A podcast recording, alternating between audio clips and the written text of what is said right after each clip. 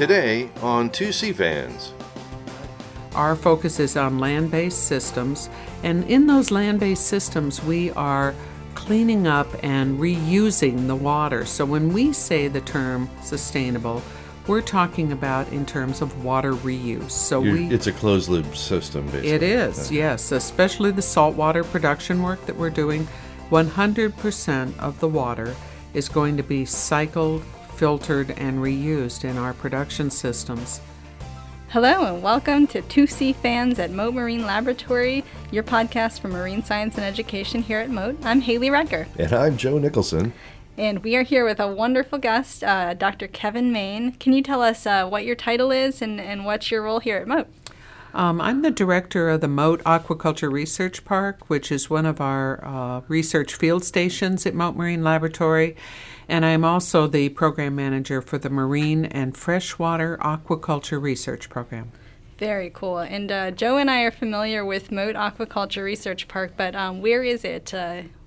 Is it near us? It's out east, right? It is. It's 25 miles away from Mote Marine Laboratory, out east on Fruitvale Road. We try not to let out our secret about where we're located. We keep a really small presence. Yes. It's our covert facility. Exactly. Because we're not actually open to the public, but that doesn't mean that people don't come and visit us all the time. Right. It's primarily research, and you guys do a lot of it. And before we move on, I wanted to say that one of your other recent titles has been President and past president of the World Aquaculture Society. Yes. That's a great honor. Well, it is a great honor, and I've been involved with the World Aquaculture Society now for close to 30 years, and it's a great organization because it has a presence all over the globe and is a great way for scientists in the field of aquaculture to be able to connect to their colleagues in other parts of the globe and learn from them and share their research findings. Weren't you also involved with the USDA aquaculture? Weren't you a regional aquaculture center director or something? Yes, I was. I actually started my career in aquaculture out in Hawaii, and I, soon after I got there, was involved in the development and initial startup of the regional aquaculture centers for the U.S. Department of Agriculture. They started back in the mid-1980s. Wow. And so I was the first director of the center that provided support to Hawaii and the American-affiliated Pacific Islands. It's called the Center for Tropical and Subtropical Aquaculture. Oh, very cool. But before Hawaii, where... Wait, Joe. Wait, what? Let's ask her, what is aquaculture? Let's pretend that we don't know anything at all about what aquaculture is. Well, usually when I say aquaculture to somebody in the general public, they think I've said the word agriculture because they haven't quite connected to that term. Uh-huh. And so I usually say, no, not agriculture, it's aquaculture. Aqua. So it's just like agriculture but in water. So whenever you are farming either plants or animals in water, then it is called aquaculture. But where does Kevin Main originally hail from was where I was going with their hails. Well, I grew up in Southern California. That's where I did not know that. I started my venture into marine science, and I went to California State University at Northridge. I got my undergraduate and my master's there. Oh, really? And then I traveled to Florida because I... Whoa. Did my PhD at Florida State University. So I lived in Florida for about 5 years and then headed off to Hawaii after that. Is that where you met your hubby? At Florida State University, yes. We did our PhDs together. Dr. Ken Lieber, my husband, who's also Director of Fisheries Research here at Mote, and I met there, and we have worked together throughout our careers at different marine labs around the world. And you're still happily together, I've noticed. Yes, we managed that. 34 years we've been married. Congratulations! So. That's very, very, very cool. power couple in fish and aquaculture research. Right. Don't mess with the with them. So Joe asked you where you hail from, but where does aquaculture as a practice hail from? How did it get started, and what forms have we seen it take over time? I believe it was the ancient Greeks began aquaculture. No. Just think of where they eat a lot of seafood. Japan. Close. Asia. Is it China? It is China. A little over 4,000 years ago, aquaculture was started in China, and they were putting fish into ponds. They started off with carp, the freshwater carps, and they would keep them in ponds in their backyard, and they'd grow them for food. At that time, there were family ponds, and eventually that grew into village ponds, and from there it just grew and grew. So it started in China. Is it the epicenter today still, or is it more spread than that? It is certainly spread all over the world, but the largest production in the world occurs in China. About 80% of aquaculture production is located in China or in the Indo-Pacific region down in Southeast Asia. What are some of the common aquaculture-produced seafood items that us here in the U.S. would eat? Well, some of the most common things that we eat in seafood restaurants are produced in aquaculture. For example, salmon. Salmon is on just about every restaurant menu that you go to, and and I would say probably 90% of the product is coming from aquaculture, if not 100%. On your standard restaurant menus. The other product that we consume the largest quantities of here in the U.S. of seafood is shrimp. And about 80% of the shrimp that's consumed in the United States is aquacultured. And then number 3, tilapia. Tilapia is number 3. So those top 3, you'll find them on just about every standard restaurant menu around the U.S., and those products are coming from aquaculture. Now, you mentioned salmon. Now, I've always heard, or not always, but I have heard that you're supposed to eat the wild-caught salmon, not the farm-raised salmon. Is that true, or...?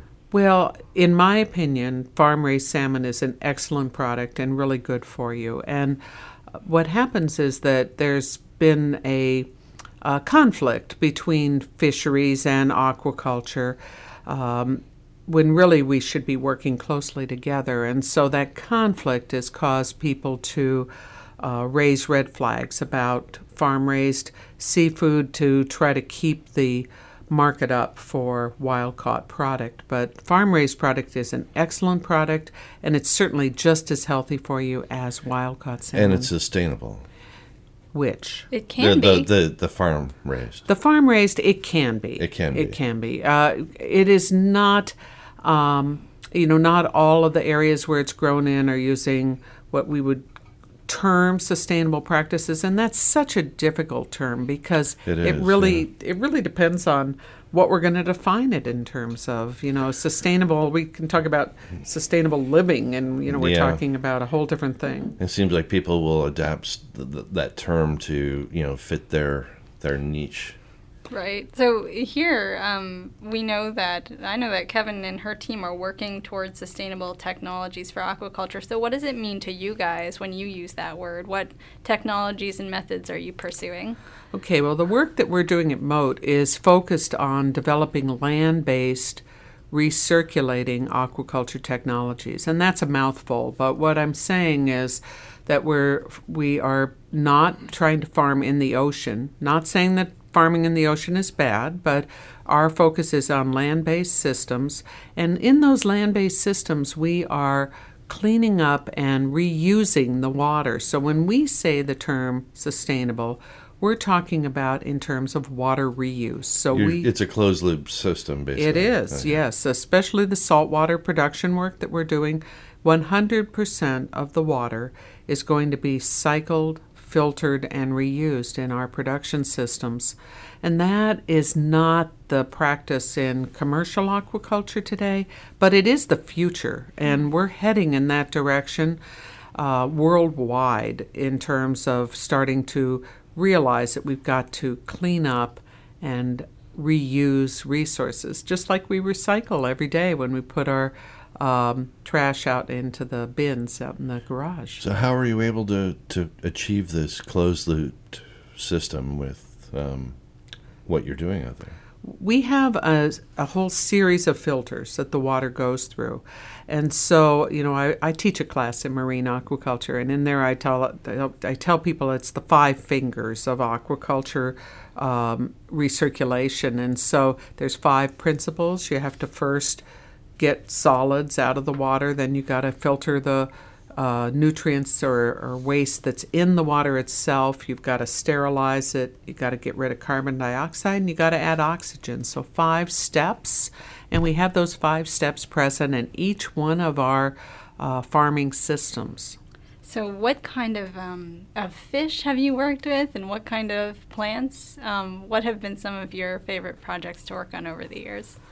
Well, you know, I've worked on aquaculture a long time, so I think back to when I was in the Pacific Islands, and I was working on giant clam farming out on a remote Pacific island where they had no electricity, and that was just one of the neatest experiences I had, where I went out to this island, and they had all the farming was taking place in the production of the babies on land, and then the big animals were out in the ocean, and we'd bring in these giant clams. Yeah. You know, they were like huge. 5 feet in diameter. Bring them in, spawn them, and then put them back into the ocean. So that was a really cool project to work on. That would be a really like life experience there. Yes, yeah. It certainly was. And then, you know, then I worked for many years on shrimp technologies, because shrimp farming is kind of where I really got started in the field of aquaculture. Yeah. I worked on shrimp for my PhD, not in aquaculture. Did you do that here in the States?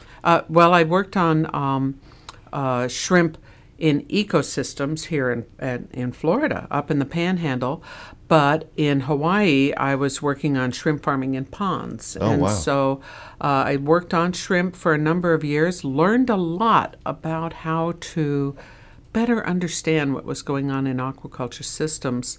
And then I quickly moved on to fish, and I have been working on fish ever since. And so I've worked on everything from ornamental fish production for the aquarium trade, things like clownfish and gobies and species like that, to now the food fishes. And that has been my focus, I'd say, for the last 20 years, is food fish production. And it's so important for us to do this. And so I keep searching for the right model, the right species, what's going to make things kick for us here in the U.S., how we're going to get off of the just talking about doing it to really doing it. And so the 2 species that I've targeted in the last few years are redfish, which I think is an excellent product for aquaculture. It's a really hardy fish, yeah, and people know it. They love to eat. Oh, yeah, we love to eat reds. Yeah. Yeah, love to eat reds. And you can't commercially fish them, so, you know, here's a really great product we could produce. Yeah. And then my favorite eating fish that I've been working on for the last, I came to Mote in 2001. We started working on it then. You came to us from Harbor Branch, didn't you? I did. I worked over at Harbor Branch for almost 5 years. Yep. And I learned a lot there about recirculating technologies.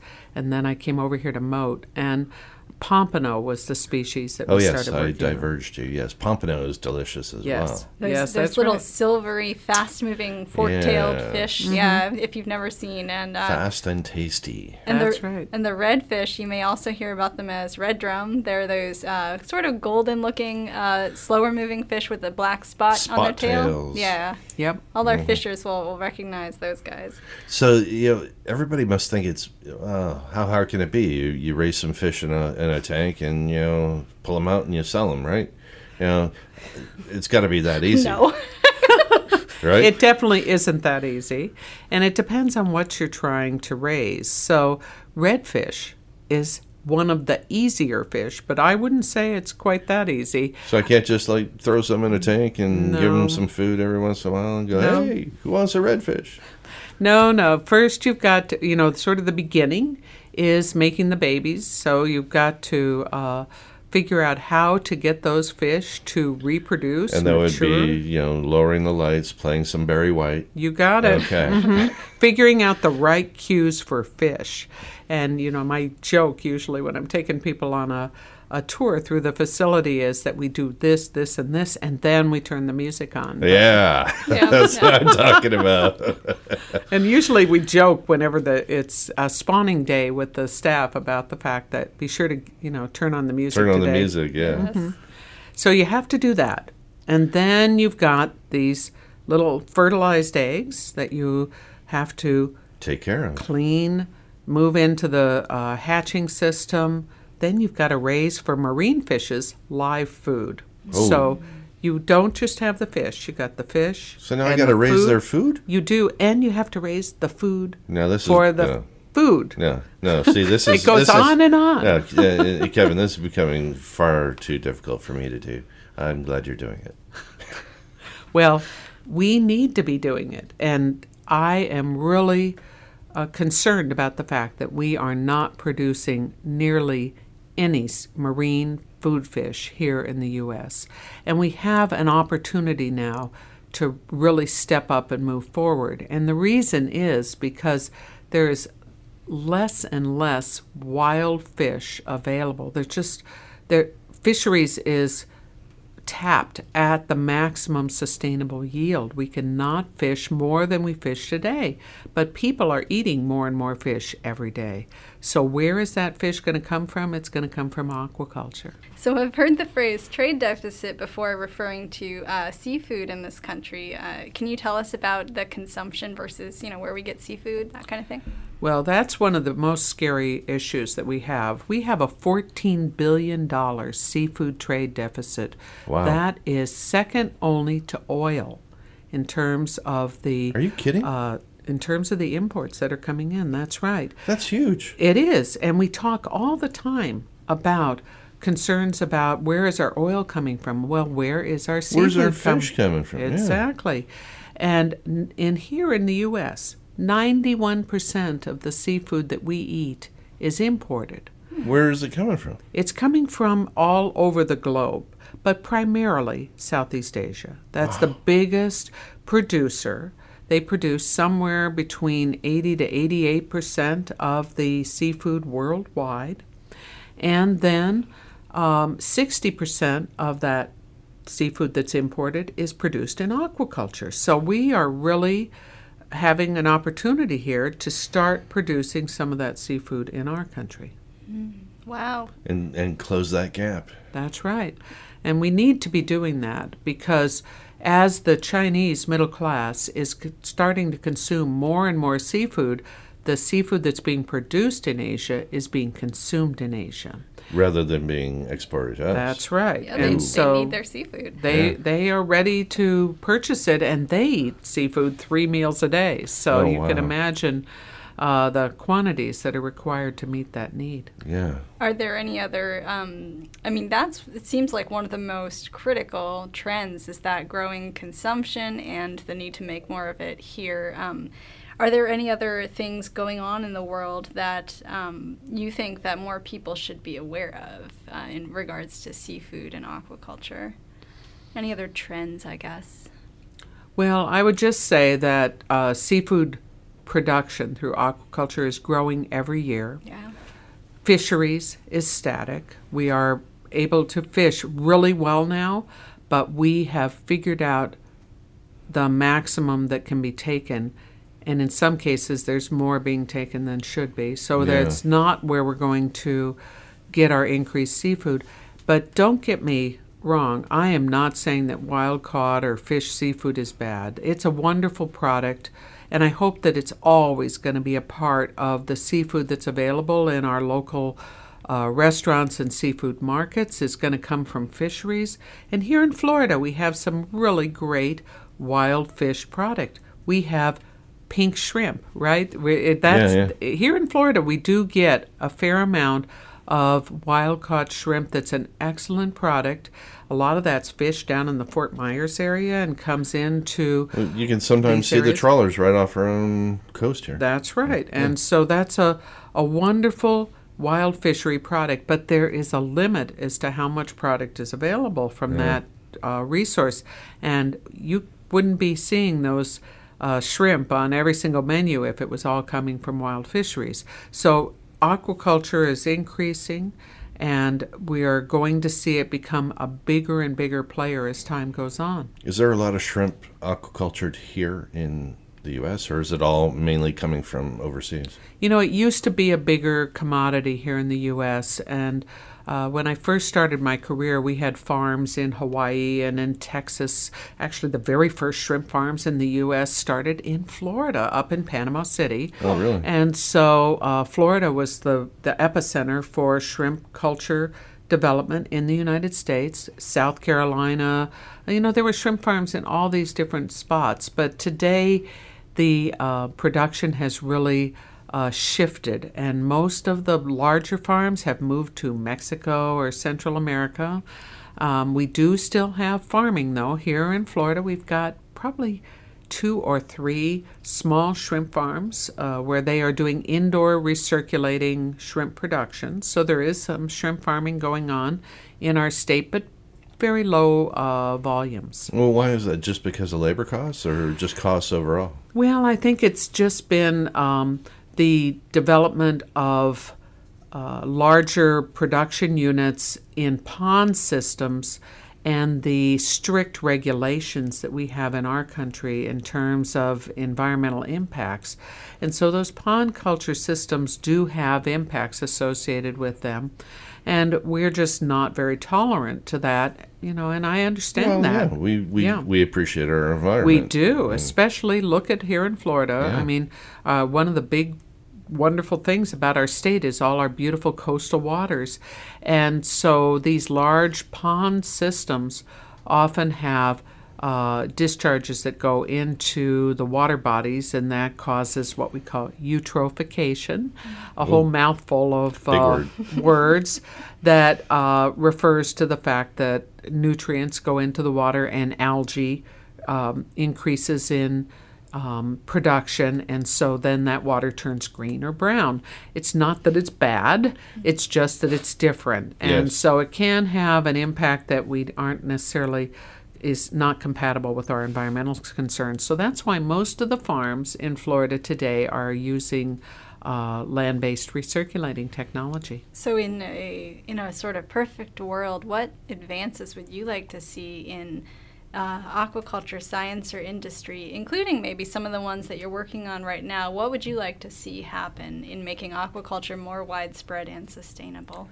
Well, we've got to figure out ways to be able to produce products that are unique and meet our environmental concerns. And so one of the projects that we've been working on in the last couple of years has been this integrated aquaculture system, or aquaponics systems that we've been working on.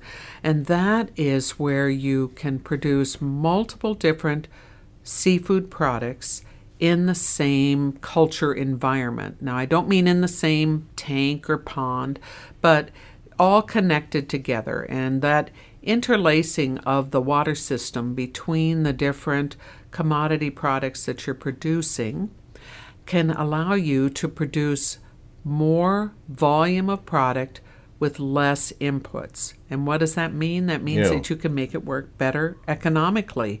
And so that's been a shift in my thinking, and also in the thinking of a lot of people in the U.S. about where aquaculture could go. And so I see that happening not only in land-based systems, but in ocean-based systems. And so there's this new, really cool ocean-based technology. It's called offshore aquaculture, and that's where you use these really large pens, and you're out many miles out in the ocean, depending on how deep the water is near your coast. And so if I was here in Sarasota, I'd have to be 40 or maybe 60 miles off from the shore. Offshore. And then you put this pen out there, and it has to be in somewhere between 100 to 150 feet of water. So you've got to go a ways to get there. Yeah. But the neat thing about it is a lot of places where they're doing that fish production in those pens, they're also raising right next to the pens other products that use the nutrients produced by the fish. For example, they're growing seaweeds there, and that seaweed is absorbing and getting fertilized with the nutrients from the fish, and then that's another product that you can then sell into the marketplace. So you're doing two things at once. You know, I've sort of discovered lately at shopping at sort of places like Whole Foods or other, you know, sort of eclectic food stores, just how many products have seaweed.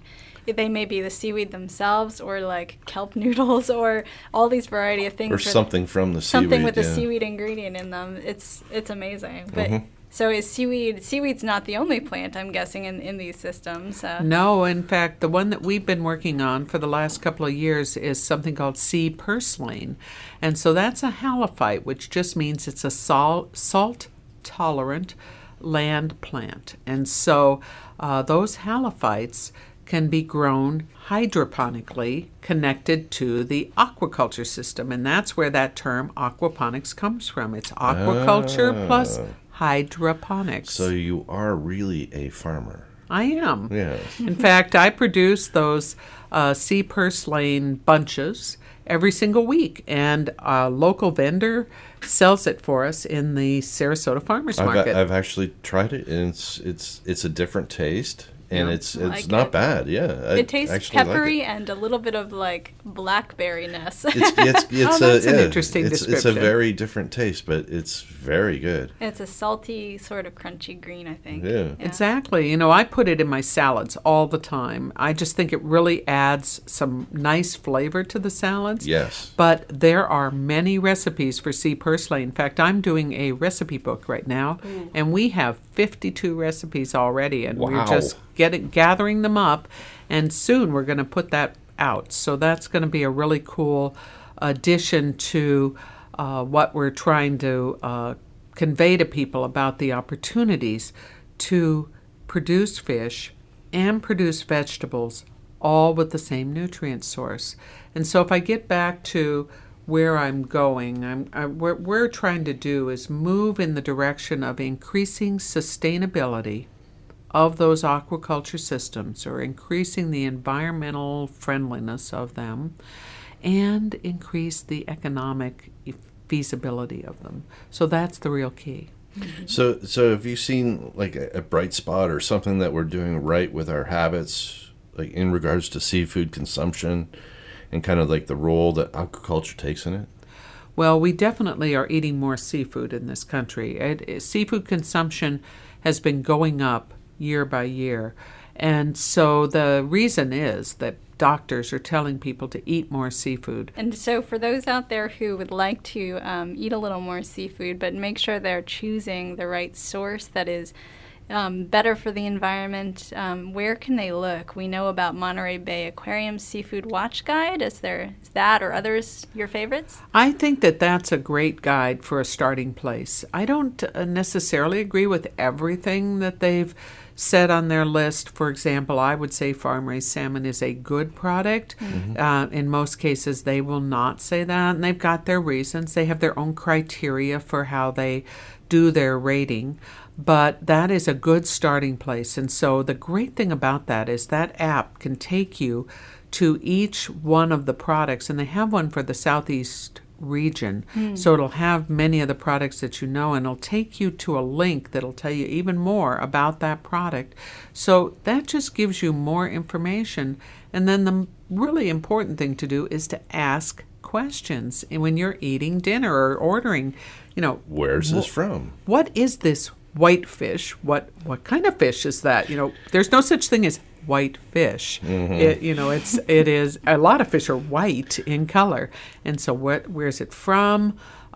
If you go to the market, they actually have to say where it's from, because we have country of origin. Labeling. Yes. It's called COOL, and that requires them to list where it's coming from. So if you have a choice, choose U.S. farm-raised seafood, and I hope someday we're going to choose fresh from Florida farm-raised seafood. Well, thank you so much for joining us today. It's been great, and we really do appreciate you coming out. Thank you. All this way. Yes, and if people ever want to try any of that purslane that you are growing, where do they find that again? Well, every Saturday at the farmers market there is a stand. It's called Nature's Partner, and it's run by my friend Peter Burkhard, and he takes the product from me. I actually deliver it to him every Friday afternoon, and he puts it out there. And so go over and see Peter and get some purslane. Try it out. Everybody try it. It's delicious. Yeah, the downtown Sarasota Farmers Market. All right. Well, this has been another episode of Two Sea Fans. It has a very good episode. So we will see you all in 2 weeks for another great episode. And until then, best fishes.